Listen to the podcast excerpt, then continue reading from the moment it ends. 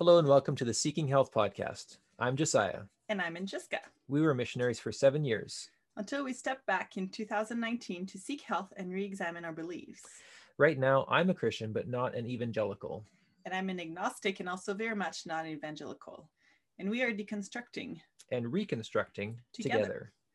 Listen to some of our key episodes, such as deconstructing together, Domestic Abuse I Am a Survivor, The Cult of ATI Part 1 and 2, and Dehumanized by Purity Culture.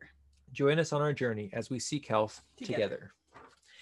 And as we continue to seek health and be honest about the fact that even though I was a teacher, professor, missionary, a lot of stuff that I received and was passing on was not healthy. It wasn't helpful healthy to us personally, to our marriage. Um, there's a lot of things that led to us struggling emotionally, physically. And we just want to be honest about where there isn't health and where we're, we're looking towards health. And on this journey, I was listening to the um, Don't Repeat This podcast and I heard Brian, and he very graciously agreed to join us on this podcast. And I was just really impressed with uh, the podcast that you did, Brian. And I was wondering if you could introduce yourself to our listeners. Absolutely. So, uh, introducing myself is is always a bit fun. I identify as a gay, formerly evangelical, full-time youth pastor who is happily married to a woman. Um, and that doesn't fit anybody's boxes or expectations, including my own. Um, but this is a lot of my story that people don't fit into the nice boxes that we mm-hmm. like to mm-hmm. put them in, and uh, and that sometimes we have to rethink those boxes and what they mean. And what I heard you talking about a lot in the the previous podcast was you were told something that from evangelicalism that here is how to be healthy, here is how to be whole, mm. here is how to have a relationship with God. And it didn't work. and you're honest about that and you are taking courageous steps to find what is healthy for you and to find what is healthy to share with other people because we're at a stage of life where we are the ones sharing and teaching other people. And so that's why I wanted to have you on. And I'm very much up in the air about the LGBTQ question. I don't know how to handle it. I don't know how to um, how to speak on it, and I don't know mm. what is true. And um, I feel as though I, I need to deal with it at a certain point. Um, but I really want to. I don't want to do what typical evangelicals do, which is let's just get away from the people that this actually affects and read the Bible, and then we'll show mm. up with the answers. I would right. love to hear you as somebody who has lived this. I would love to just hear your so- your story and um, hear how the messages that evangelicalism presents, how that has impacted you, and then we can go from there. So I really want to just give you a lot of time to just say, like, what was it like um, mm. growing up gay in evangelicalism? Yeah. Uh, um, so the first thing I, I have to explain to people is that um, I grew up in a family where Christianity was everything.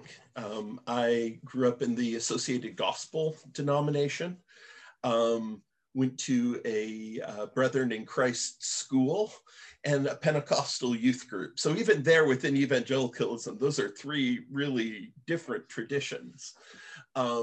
But my family was super involved in church. We were there Sunday morning, Sunday evenings. Remember when Sunday evenings church was a thing? Mm-hmm. um, you know, uh, Wednesday night, Awana, Christian Service Brigade, youth group, our whole family, everything revolved around our faith. Um, I went to a Christian school from grade four on and and largely loved and was very happy within that tradition. Um, grew up, uh, accepted Jesus when I was four years old at Vacation Bible School, and it meant something to me. I, I mean, it. I was baptized at age ten or eleven, I think. Um, and growing up, all I ever wanted was to make my parents proud and to make God happy. And um, and I loved church. I loved the community that was there. I loved the people that were in it. I loved the structure that it gave to our life.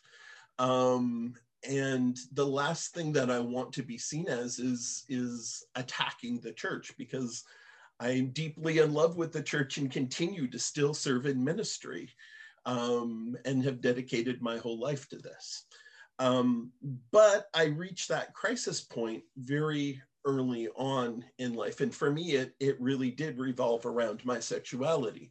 Now, the church I grew up in, we didn't talk about homosexuality very much. But when we did, we didn't use language like homosexual or gay. Um, they used the word sodomite. Oh, wow. Yeah. So I realized that I was gay probably in grade five or grade six. Um, and there's that kind of slow dawning on things as puberty is kicking in. And growing up, what you know about girls is that girls have cooties and you have to avoid them at all expenses. Um, and that's reinforced by a church culture where men and women are, are very much segregated in everything that you do. And so when you start hitting puberty, suddenly it's even more so like keep these things separated. Um, and around this time, most of the other guys I know started kind of having the shift from girls have cooties to girls may have cooties, and I want to get me some of those cooties. Uh, and for me, I'd always kind of been more friends with girls than I were, was with guys anyway. So I, I didn't have that, that mindset on things. Um, but grade six was really the, the defining year for me. Um, in grade six, I was going to a very small private Christian school. And in my class, there were 13 girls and me and my best friend, Chris, the only two guys. And so this was the year of low hanging fruit. If ever there was a time to you know, to have a girlfriend and all of those things, the, the, opportunities was there. And it was about halfway through grade six that I realized that there were the 15 of us in the class, 14 of us had a crush on my best friend, Chris. and I didn't know what to do with that. One of the hard things growing up in, in the Christian world is you don't talk about things. Yeah. And so I didn't even have a language to understand or express what I was feeling. All I had was the language that I heard around me. And because I was a, a, guy who wasn't into sports and was pretty emotional and showed my emotions, I was the kid who cried, you know, a lot of these stereotypical things. The kids in my neighborhood very handily started giving me words like, gay, fag, queer, you know, all of these things got thrown at me. Um, homo, but I lived in such a bubble that I didn't know what a gay was. The Flintstones will have a gay old time, and mm. homo was a kind of milk we drank. So, you know, um, but I remember getting the inkling of this word homosexual and and slowly beginning to like what what does this mean? And looking it up one day secretly in the dictionary at school in the library. And that sinking feeling of of oh that's what i am. Oh and, and in some ways it was a relief because finally it's like i have this word. And then at the same time there's this dread because what I know is this is like the worst thing that you can be growing up in a Christian family. This is, and, you know, like I said in my church, when we talked about homosexuality, we talked about, you know, it was called sodomites and sodomy, and we were in King James Version Bible. So, um, so my frame of reference as someone who is 12 years old is looking at the story of Sodom and Gomorrah, I am the kind of person that God hates so much that he will nuke an entire city to get rid of it. And for a 12 year old, you know, 11 or 12 year old who just wants to make his parents happy and follow Jesus, like to carry that kind of weight is incredibly burdensome. Mm-hmm. Um, there, there is a dread and horror with this. The other thing is these stories that, you know, the, the thing about growing up gay is everyone assumes you're straight until you come out. Um, and you learn how people think about gay people by watching them and they don't right. think that it's relevant to you but mm. how they talk when they think it's not relevant to you you're hyper focused on picking up um, one of the stories i tell is being maybe seven or eight and going to summer camp.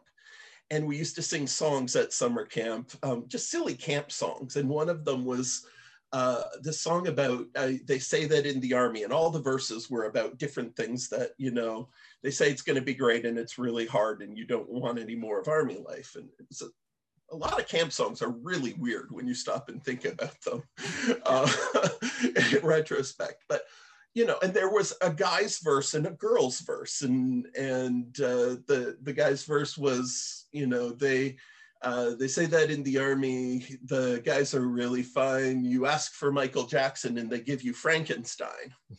um, and we're singing this at seven, you know, completely. These lyrics sound really different now to us than they did in 1984. um, but I remember singing this.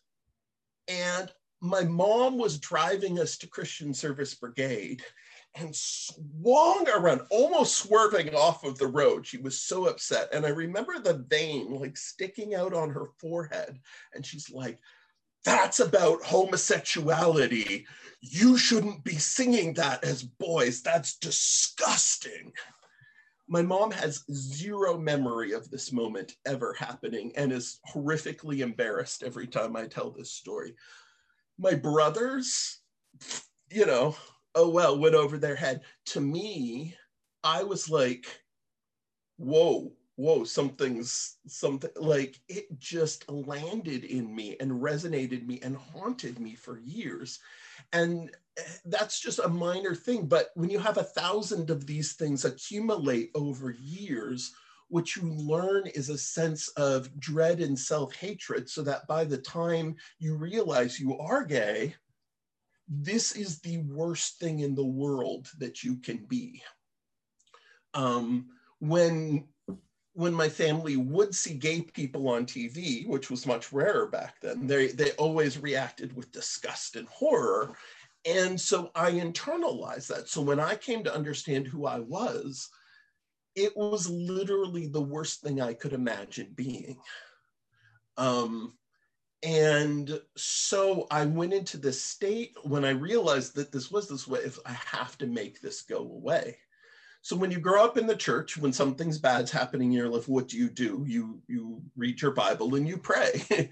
and so every night I would go to sleep, and my prayer every night was, "Dear Jesus, I will do anything. I will follow you. Just please, please, please make this go away." And I, I prayed that with all sincerity and every cell of my body wanting it to go away.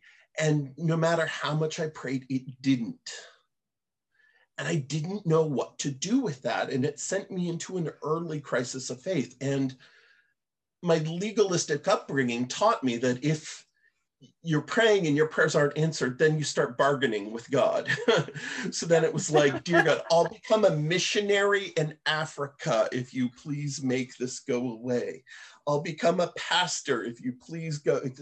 And so I worked harder to be the best Christian kid possible to make up for the fact that I knew that this, this shameful thing was inside of me. And I thought if I could be good enough, then God would make this go away. Um, and so that set me on the this path of I was the kid who sang in the choir and volunteered after church in the church library, reshelving the books with the church librarians. And, you know, anytime there was the Christian things, I was a super stockader and won awards for memorizing the most Bible verses. And I was the kid that other parents would say, you know, oh, look at him. He's setting a good example. And others would want to beat up after church. uh, um, and there was so much pressure in that. And you can only maintain that pressure for so long. as I hit about grade eight, I came to this crisis point of God of going, okay, I'm doing all the right things. I'm doing everything I can, and nothing is changing. This is getting worse. What do I do? Um, and this is where a little bit of theology becomes a really dangerous thing.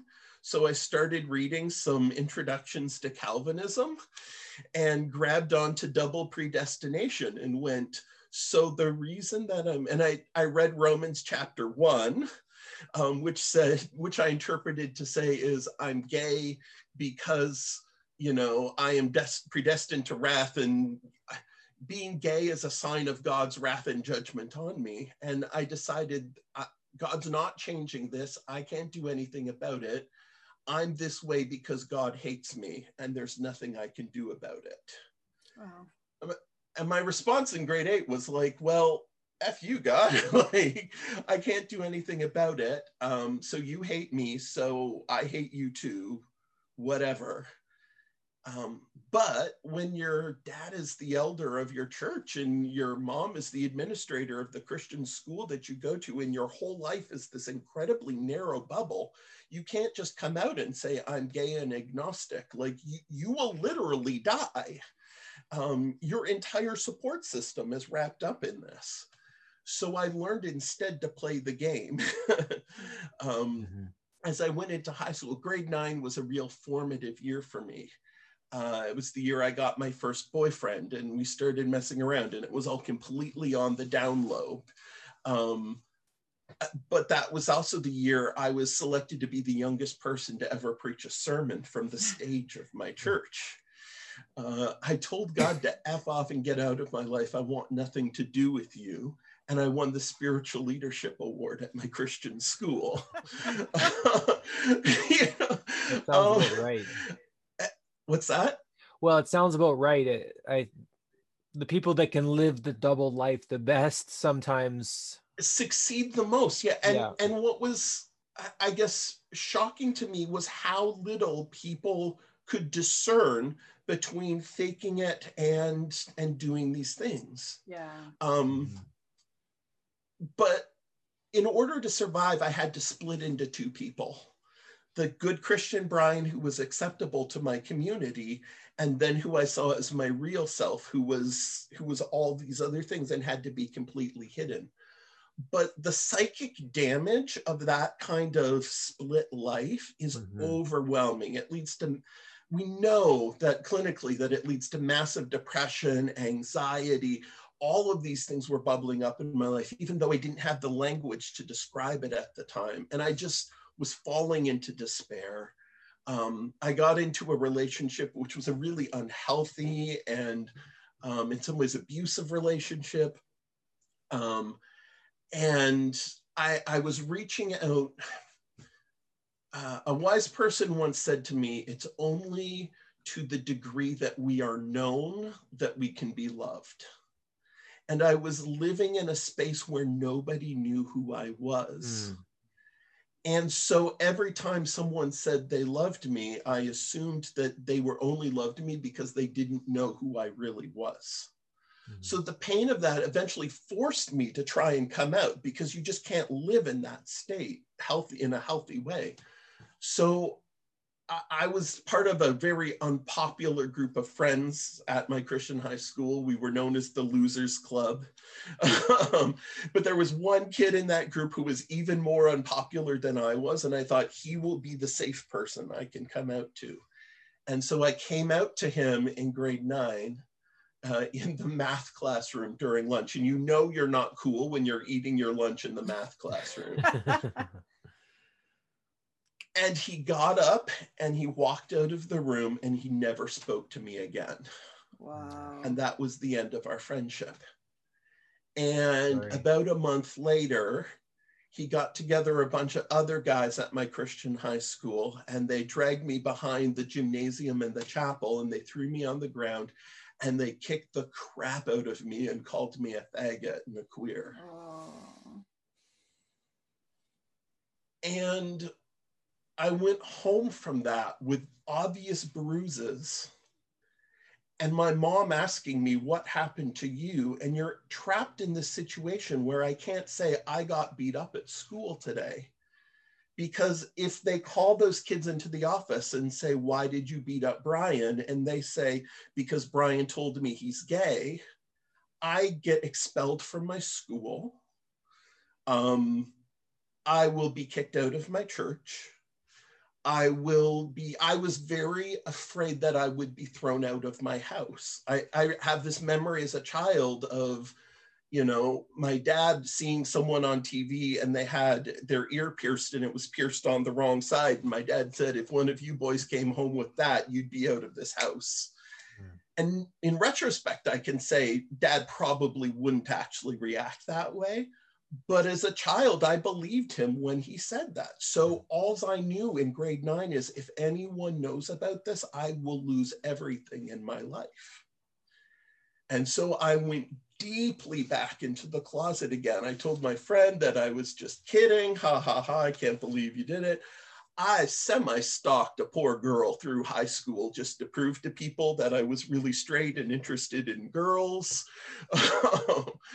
and and just deeply enclosed my life in the closet. And that led to such a deep level of despair that by grade 10, I just, I couldn't take it anymore.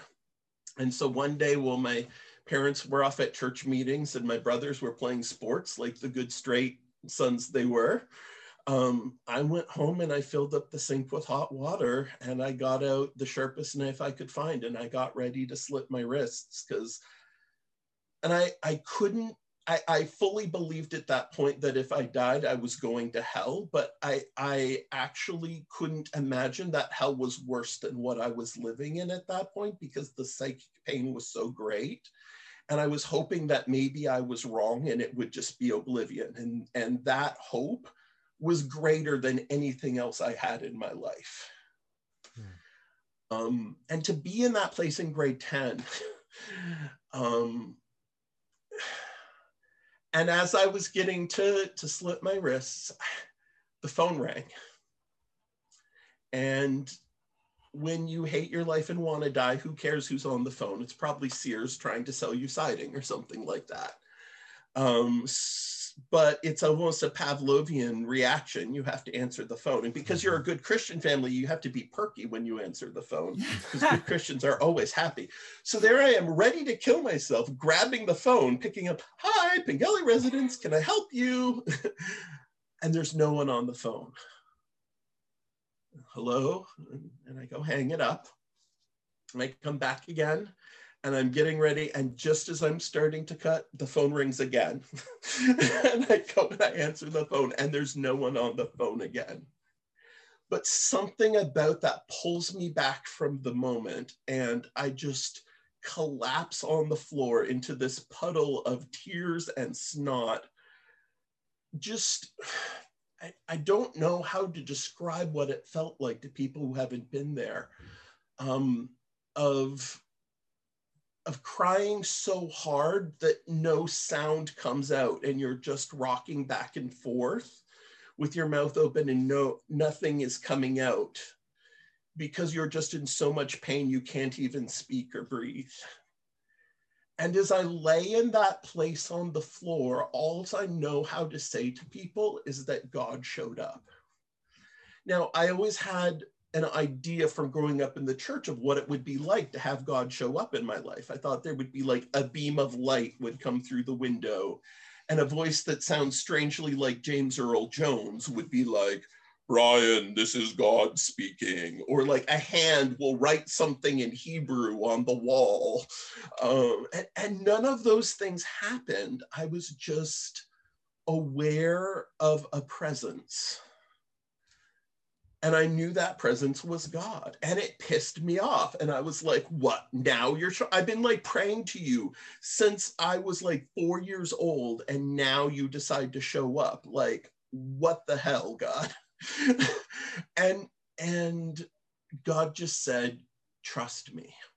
And I was like, F you, God, trust you. I trusted you when I was four years old. Where were you when I was praying to you every night? Where were you when all of this incredibly painful stuff has been happening in my life?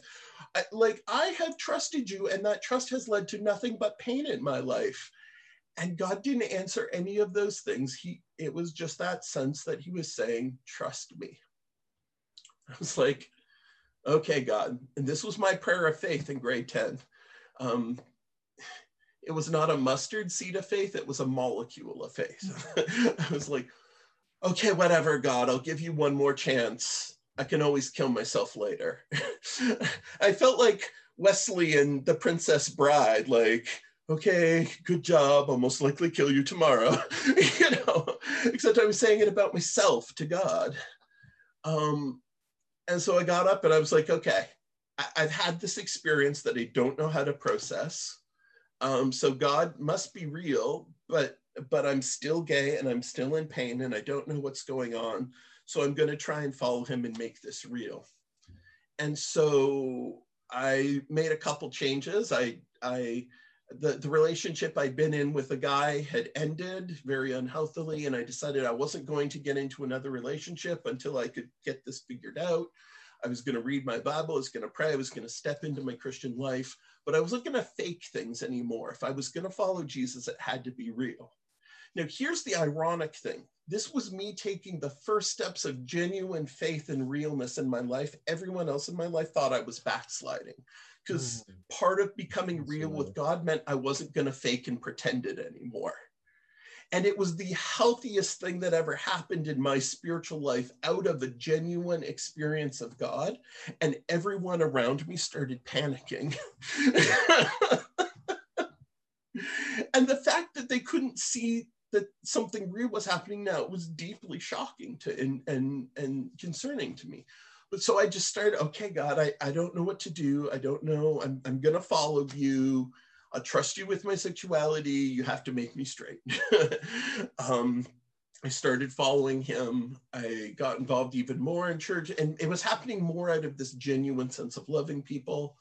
Eventually, started working in youth ministry. You know, did Christian uh, Child Evangelism Fellowship, did backyard clubs for little kids. I did that. Became a camp counselor. Started you know, at 16, went to my senior pastor and complained we didn't have a youth group at our church.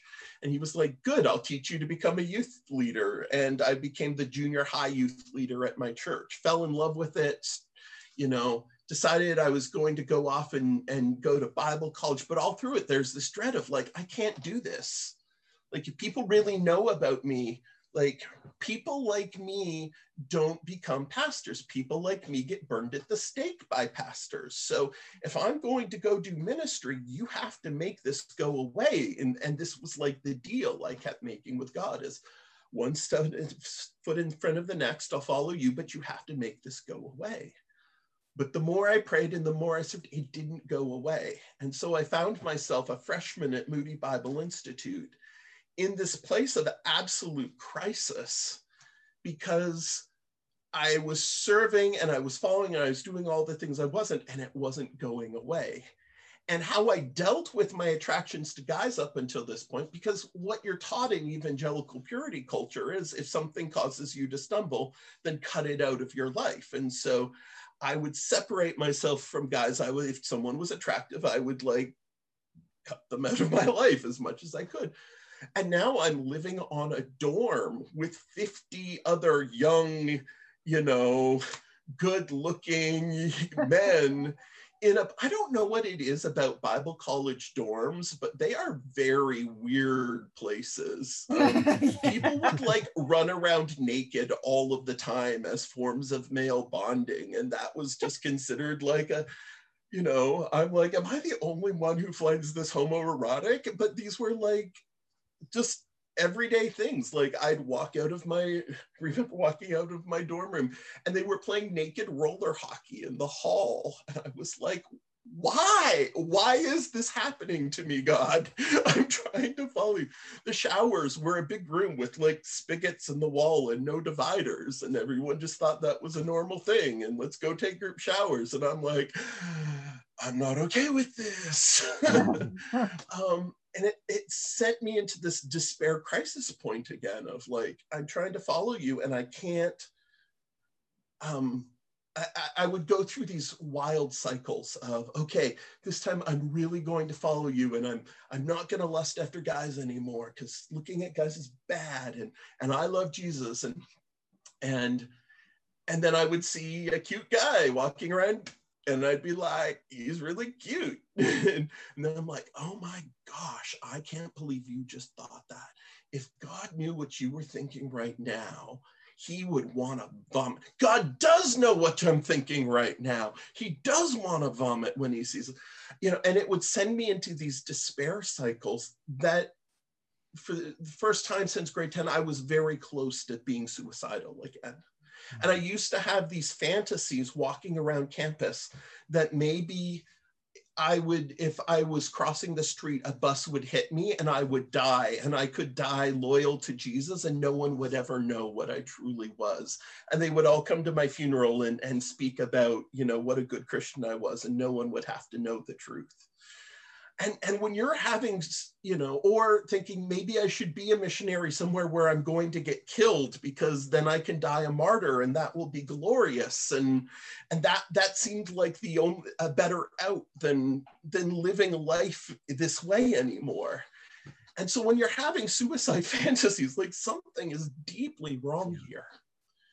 Um but one day as i was you know, in this despair, there was a, a revival on campus, and it was controversial because it was charismatic. And at Moody, we didn't do the charismatic things. Speaking in tongues was you actually had to sign a contract saying you wouldn't speak in tongues in campus. Wow. uh, um, there was this revival that happened and people were coming forward and doing public confession of sin and like classes shut down and we just did praise and worship for like hours at a time, and it was really cool. And I was sitting there, someone came forward and said, um, very popular guy on Students' Council gets up in front of the whole school and says that he's struggling with homosexuality and is trying to follow Jesus and doesn't know what to do. And I was just like, oh my gosh, I am like, till this time, I had never met another person who was both Christian and gay and any gay person I knew who were like they were horrible people having sex all of the time, I was told, and they're probably going to die of AIDS as a judgment from Jesus. Hmm. So to meet another Christian who was like in the same boat as me, it was I, was overwhelmed. As soon as he finished speaking, I jumped out of my seat and ran down to talk to him. And then I looked back and there were nine other guys running down the aisle at the same time. Because guess what? Bible college has lots of other closeted gay people in it too. So we we ran down there, and there was a teacher from another Christian school who happened to be visiting that day. And he found us all and gathered us together and said, Brian and, and all the rest of you, I believe God wanted you here today. Um, I'm a counselor and I specialize in helping people who used to be gay not be gay anymore. And, you know, you are here for such a time as this, and we're going to you know, come join this Bible study we're going to start and we'll deliver you from this thing that's in your life. And so I, that started me on this ex gay journey. um, and it's really weird to talk about this group. Um, groups like this are, are often called conversion therapy and they're very much in the news right now. The weird thing about it is that group probably saved my life. Hmm. It saved my life because I was so suicidal at the time and was so brainwashed not to receive any outside help the, and living so in the closet um, that I was very close to suicide and giving me a space where I could meet other people who were like me and talk openly about my problems pulled me back from the brink in the short term. So having a group of guys every week where I could go, it's summertime and everyone's walking around without shirts on and man it's hard to keep my eyes focused on not checking out cute guys. And other people being like oh i feel you. I struggle with that too instead of being like that's disgusting. I can't believe you would say something like that. Like i needed that community so desperately Now, the problem was there were so many other things that were tied up in that community. So, one of them was the belief that if you did work the system, you would become straight. So, the, what the system taught you was that the reason you were gay was that you probably had a, uh, a um, had been molested or had some kind of sexual abuse in your background. And I had been molested by two older boys when I was eight years old at school. Um, you had a bad relationship with your father where you didn't bond with him. And my dad was very British of the generation where men don't show emotions. And I was the drama child who cried all of the time. And we had a hard time connecting with each other. And you didn't bond with your peers. And I had like next to no male friends growing up and always hung around girls. So I was like three for three on this. And so I was like, finally, this is why I'm gay. There's an answer. So the program said that if you worked on those things, and there was a charismatic element too, it's like all of those experiences opened you to demons, and then you had to go back and over those experiences and renounce the demons and their control of your life and have them cast out of you. And that will help. And then when all of these things happen, you become straight and you go on and have a happy life with a wife and children and everything. Being part of this group in some ways helped me. I confronted the fact that I had been abused and learned that it wasn't my fault and moved on through some of that. I learned to restore my relationship with my dad and and not resent him for not being the same. You know, I learned about love languages and understood that my dad and I had opposite love languages, and that didn't mean we didn't love each other. I learned to bond with men in non sexualized environments, which was an incredibly healthy thing for me. And I did all of that, and I was still gay. and I got to my senior year of university and went, I'm working the program. I did all of these things, and guys are still really hot what am I doing wrong? And then I started looking around at other guys that were in the program with me. And, and I had a friend who, you know, he hadn't been abused growing up and his his dad was his best friend and he was homecoming king in high school and i'm like so why is he gay and our group leader said well if he's gay, it's because he must have been abused as a child and has repressed his belief about this. Wow. And so we have to help him recover his repressed memories of abuse in order for him to become straight. And I, I was just a Bible college student who'd taken a handful of counseling classes but even I knew enough to know that was really unethical. And, and there were studies that showed that if you tell people that they must have been abused, um, and that's the only explanation for their behavior, they will actually spontaneously generate memories of abuse that didn't happen. Wow. So you never actually do that in counseling with abused people. and I was like, whoa, this counseling thing I'm in, maybe this isn't super healthy and legitimate, but it's the thing that kept me alive through college. What, what do I do with that? Mm. And so I went to my mentor, who was actually the, the, the, head of counseling services at the school at the time, and, and said, like, what do I do? Um, I, I, I'm working this program. I've done all the things they told me. Why aren't I straight yet? And he told me, Who told you that was going to happen? And I was like, No, this is the way it works. I follow the rules, I do the things, I go through therapy, and then God gives me a wife and 2.5 children in a house with a white picket fence. And I, you know, become, uh, go into ministry and live happily ever after. And he confronted me and said, Brian, if none of those things happen, if you're gay the rest of your life, if you never get married or have kids, will you still follow Jesus? And I was I didn't know how to answer that question. I, I, I went home and I said I need to pray about this and think about it and spent a month journaling and praying and came back and went no no no no no no God, God has to make me straight. This is the way it works. And he said Brian God doesn't make deals like that. You follow him or you don't. And I went back and I thought about it and processed and prayed about it and came back and was like fine I'll follow Jesus. I'll probably be gay and celibate and miserable for the rest of my life. I better get a big freaking crown in heaven out of this. um, and yet, through that, God had patience with me. and I found a, a, stasis level in my life that said, okay, I can accept that this is who I am. I'm gay. And that might mean I'm not in a relationship and I it might never change. And I follow Jesus. And how is this all going to work out and whatever? Um, so I, I, I came to this process of peace with the fact that I was gay and that probably wasn't going to change. I looked around this therapy group I was in, no one had changed. um, some of them said they were, but I also knew what they were really doing on their computers at night and, and they hadn't changed. Some of them got married and I knew they were still, I saw them checking out guys still. Some of them were checking me out. So I knew this, you know. Um, this became a crisis point in ministry for me because I, I, was training to be a youth pastor and I really loved ministry and I felt called to it, but no one wants to hire a gay youth pastor.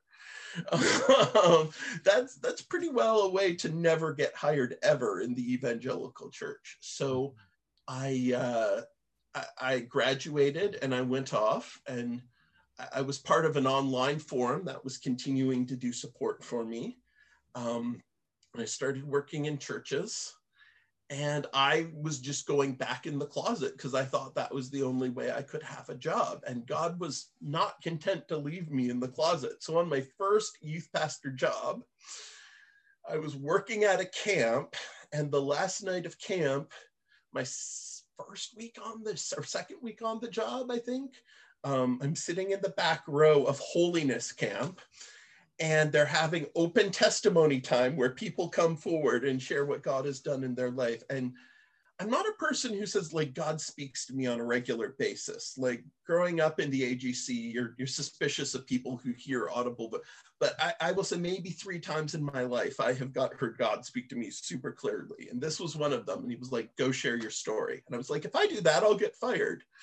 And God was like, yes, go share your story. I was like, no. And I got up and I walked out of the tent. And the next thing I remember, I was standing on stage with a microphone in my hand. And I had no memory of the time in between.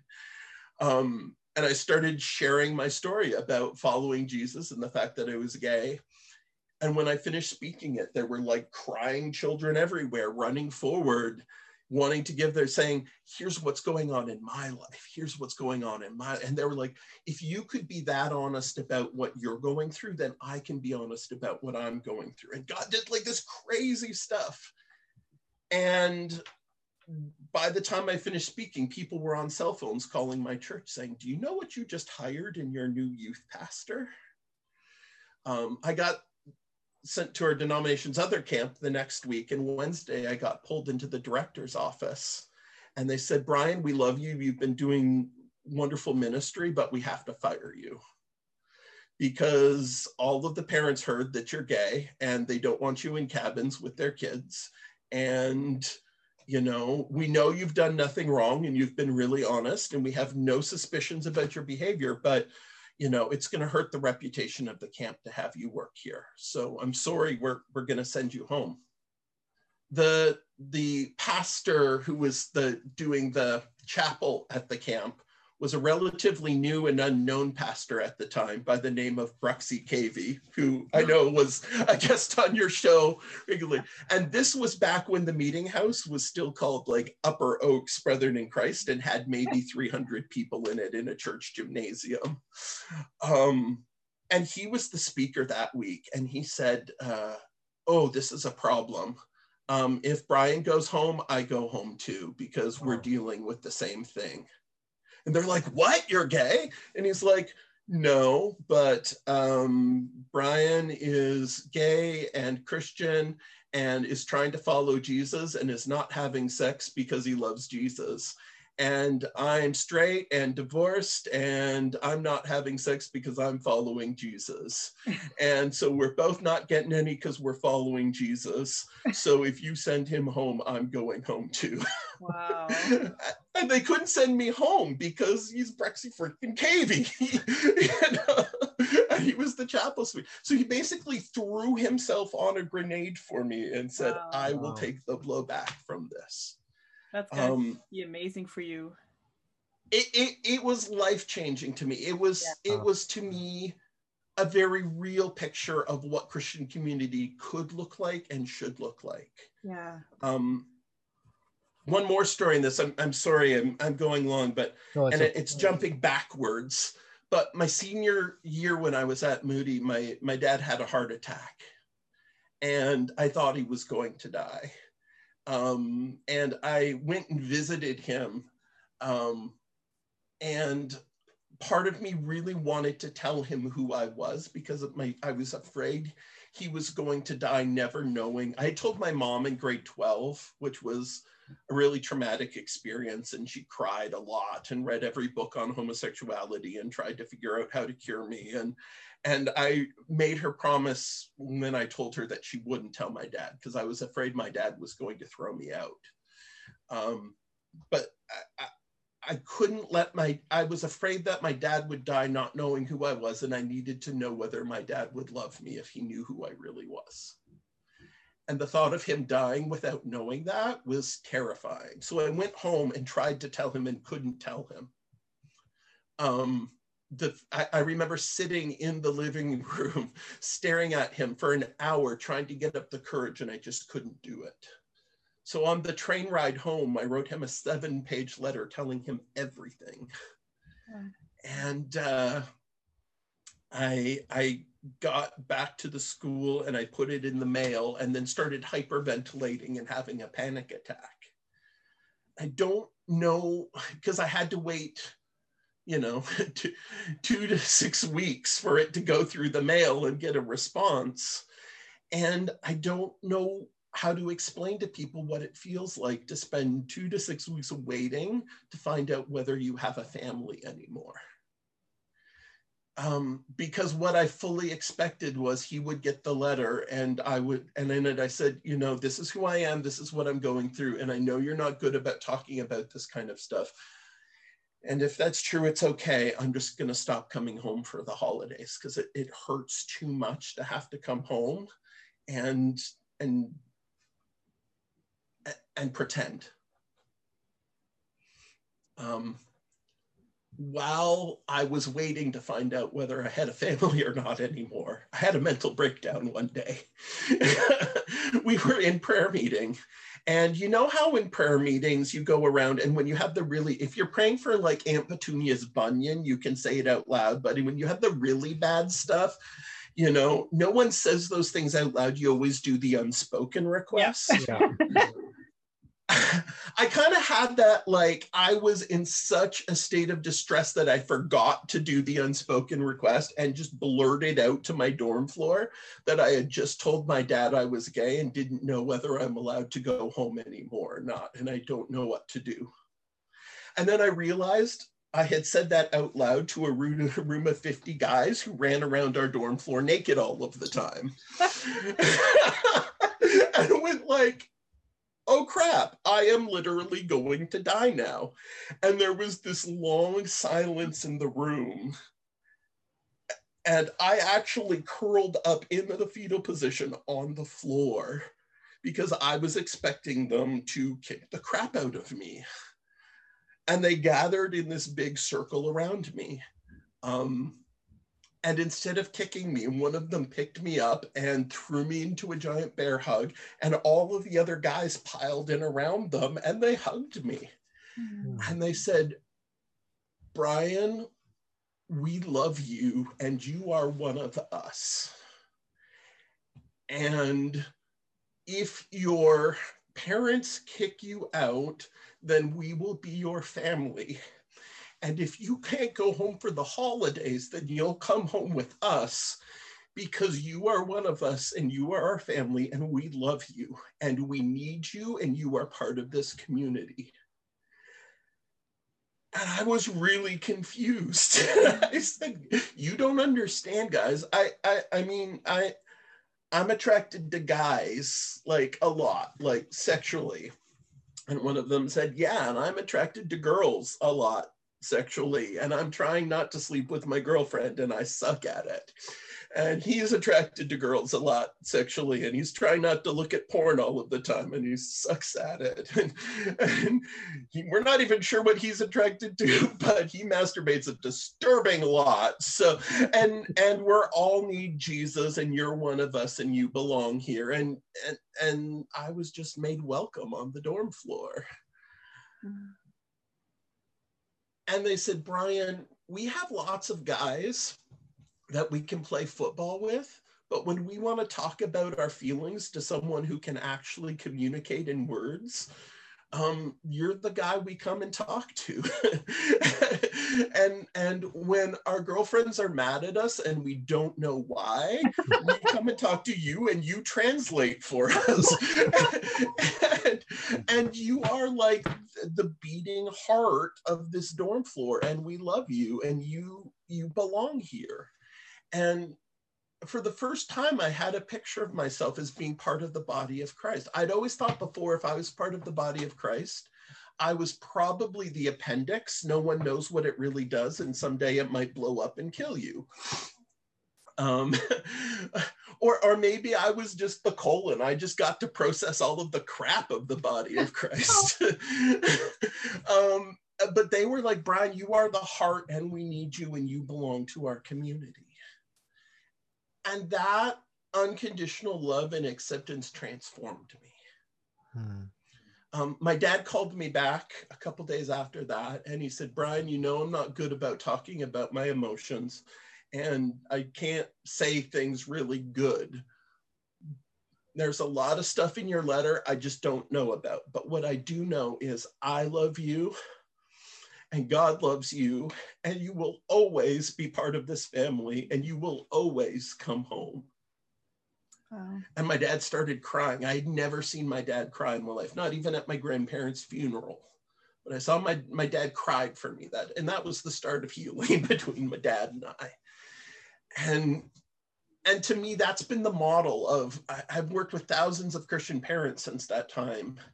Um, and I said, you don't need to have all of the answers. but if you say, I don't know, but I love you and we're in this together and you always have a safe place here, everything else can work from there. But that's got to be our starting point on things. Um, so I've been in ministry, I've been out in ministry. It's been really hard over the years. Um, there were times when I couldn't find jobs because people assume that if you're gay and you want to work with teenagers, you're probably a pedophile.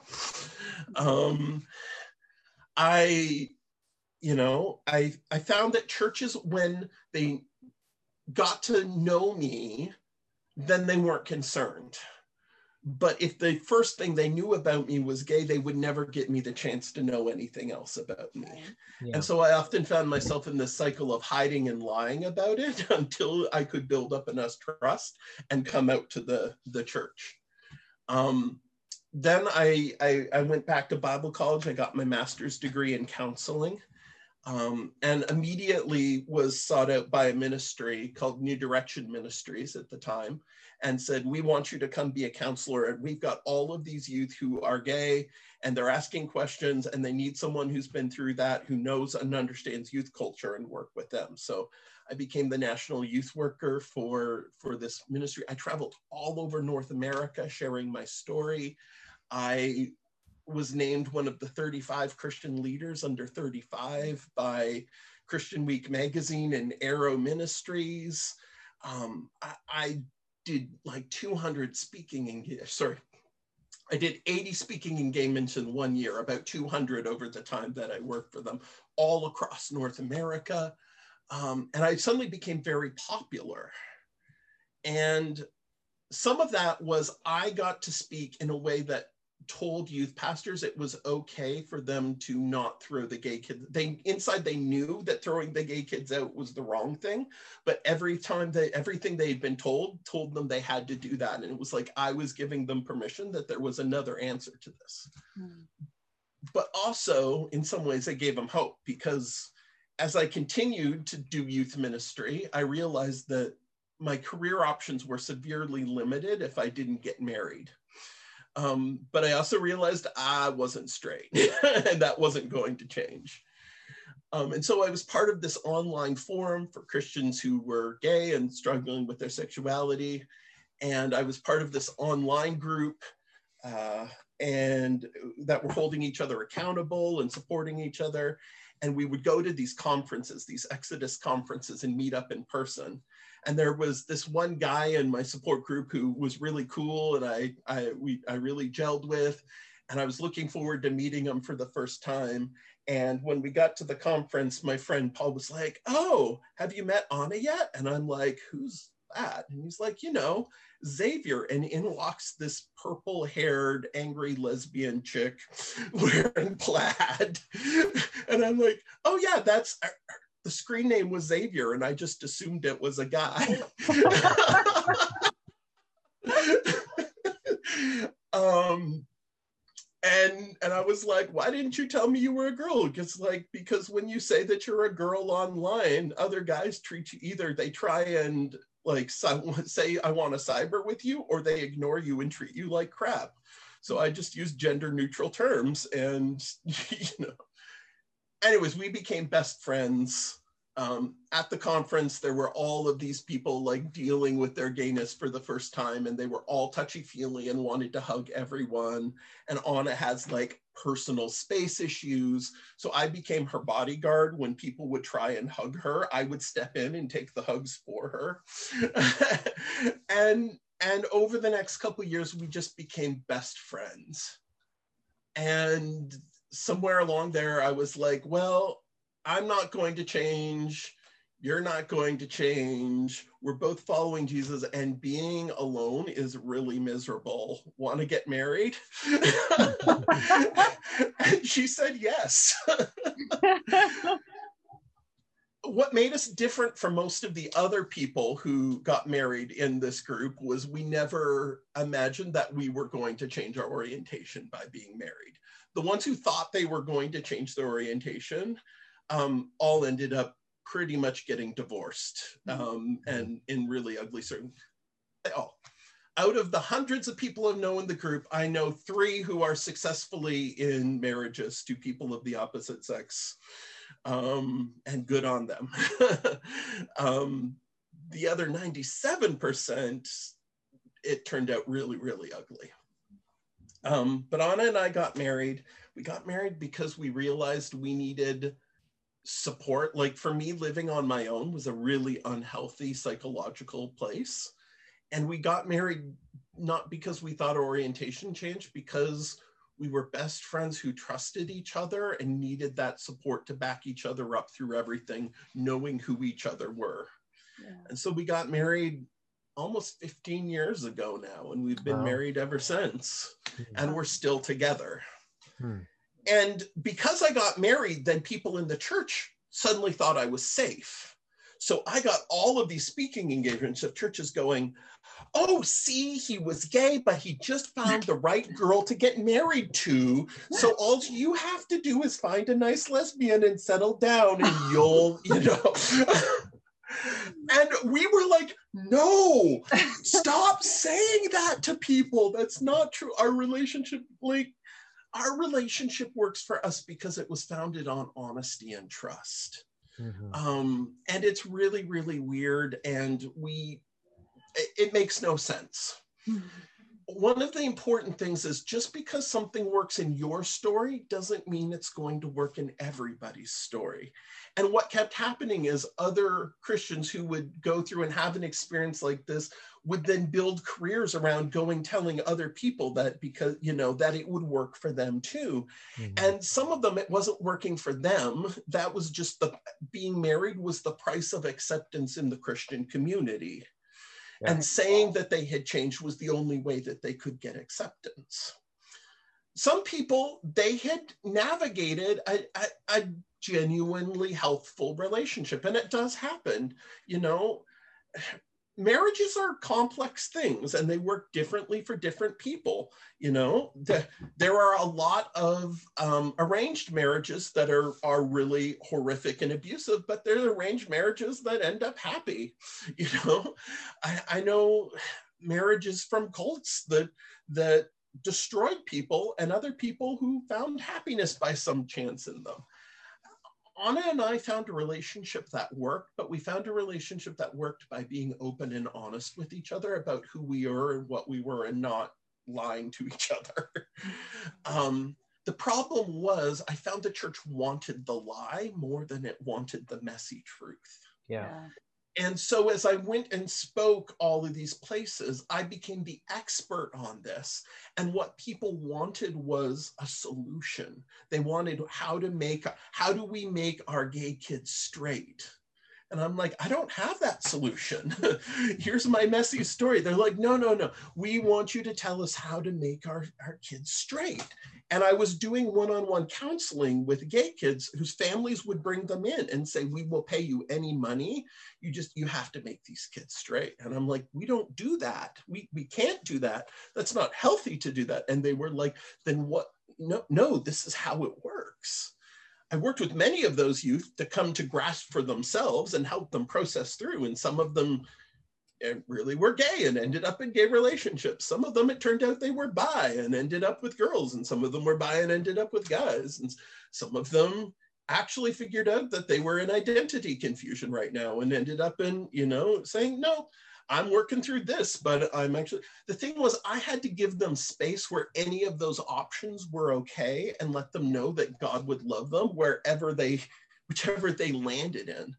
When you say this has to be the predetermined answer, whether you fit into it or not, that is where things went super bad and we would see kids falling into self-harm into despair um, all sorts of negative outcomes.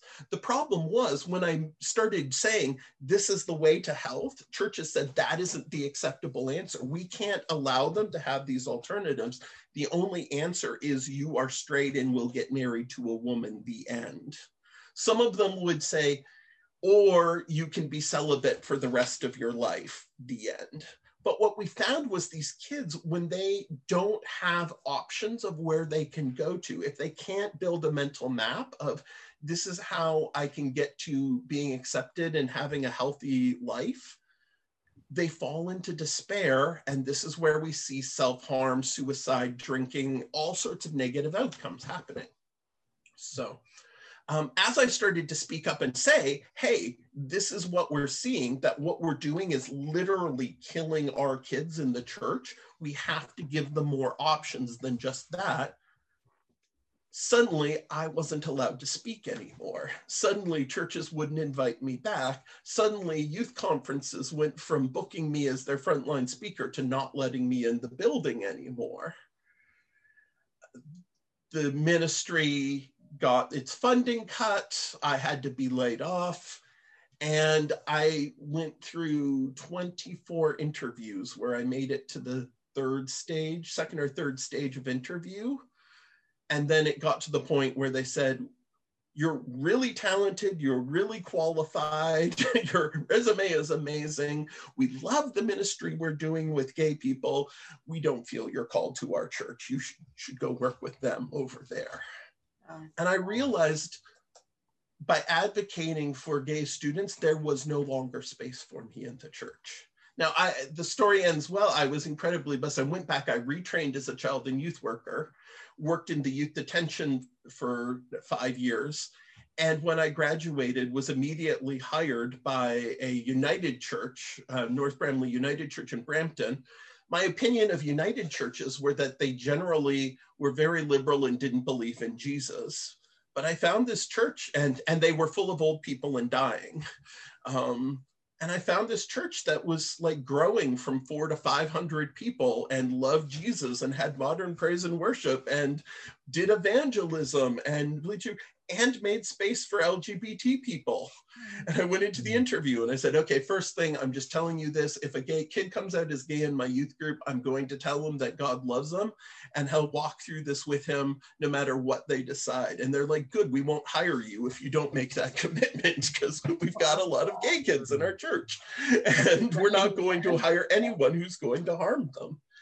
And so I've spent five wonderful, almost six wonderful years now ministering there, building an inclusive youth group full of I mean, we've got LGBT2QAA plus, you know, we could go through, I call it the, the fellowship of the endless acronym. We've got a lot of kids who don't know what the heck they are now.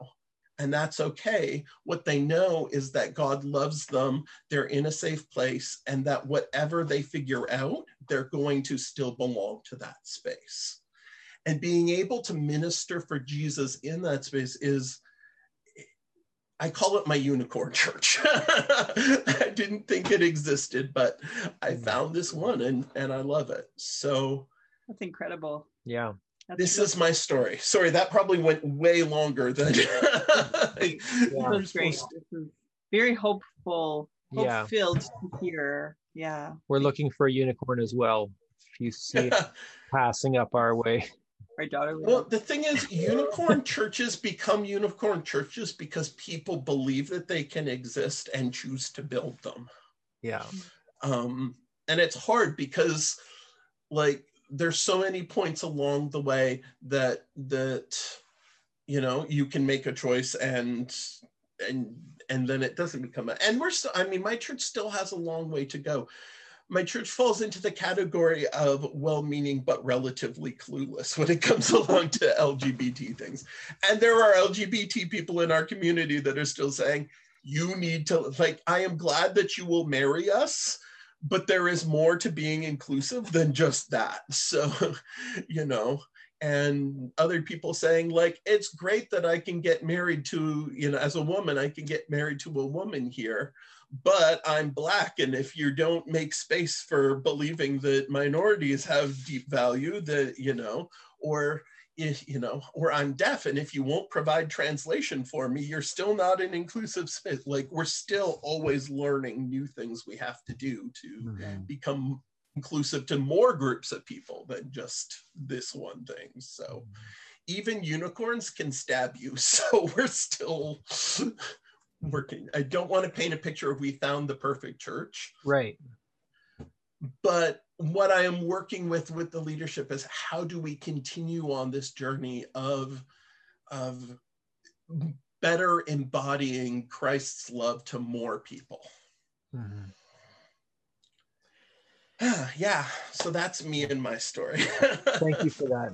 And we had discussed doing a second part. So um, yeah maybe we can both take a break and then I have a bunch of kind of absolutely questions to hit you with just because uh, I I'd love to wrap my brain around this in, in different questions that I have. I want to respond though to what you said, and the thing that I heard coming out was seeking authenticity and this mm. constant pull between the image and the authenticity, and this strange sense of seeking the truth is where Jesus is, but it feels as though you're walking the wrong direction because all the church people are saying, "No, this is the way, walk ye in it." And you're like, "No, that Anyways, I just yeah. I resonate with that and um I want to just highlight that I heard a lot of courage.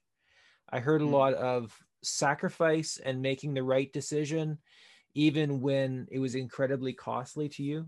Um I just want to empathize with like it's it's hard to communicate over Zoom, but I just felt the pain that that young child, that young boy experienced, and it wasn't right.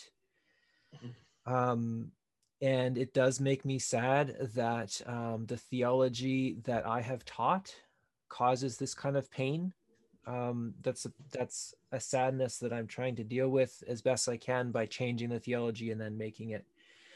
Accessible. Mm. Um, the other thing that I want to highlight from that is responses, and we've heard two types of responses um, to you coming out and to you being authentic to yourself. One is you mentioned disgust, um, anger, and aggression, uh, and cutting people off.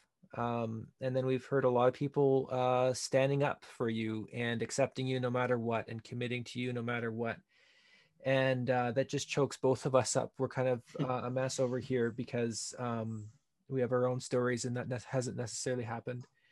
Mm-hmm. Um, there can be all sorts of reasons that people cut people out because of religion, um, or they hide behind religion when the truth is really that um, there's just good old fashioned sin in the mm. selfish where people are just assholes.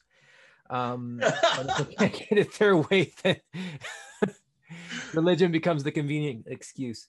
Uh, so, anyways, I just want to highlight that um, that there's a right and a wrong way to respond to people's authentic truth, whether or not you understand it or not. And um, yeah, so I I'm, also want to just respond to this and say um, that sometimes the people who initially responded with grace in the long run turned out very inflexible, and sometimes people respond poorly right away and then take time and process and feel bad and come back and, and turn around. And, and jesus actually tells a parable about that. Yeah. Um, and and so i want to say grace like there are a lot of things that when i was first made aware of in my life i did not respond well to and even on this topic, I have not responded well to other people particularly gracefully, and I have taught a lot of wrong things. I think a culture of humility and forgiveness and gentleness is really at the core of responding to this. And oftentimes we label people of, oh, you didn't respond the way I think you should, you are a bigot, or you are though you didn't respond the way I think you should, you are a liberal. And those are generally not helpful labels. Um, uh, what I see is we're all in a mess together and we're responding to it together. And to give each other gentleness uh, as we go through answering those you know, I talked to my mom about how she responded when I came out the first time. And she says, Brian, you had like years to process the fact that you were gay. I had 30 seconds. Sorry if the answer that came out of my mouth was not the ideal one right away. and I tell that to a lot of parents. And I tell that to a lot of LGBT people that I'm working with when someone has come out, you know, family members have not come out or responded to them coming out the way they wanted to. I said, you know, you need to take steps to protect yourself, but also give grace in this because people don't always get it right. And so if we fall back into camps of we are the ones who have the right answer and the people over there are evil, you can do that just as much as a liberal as you can as a fundamentalist.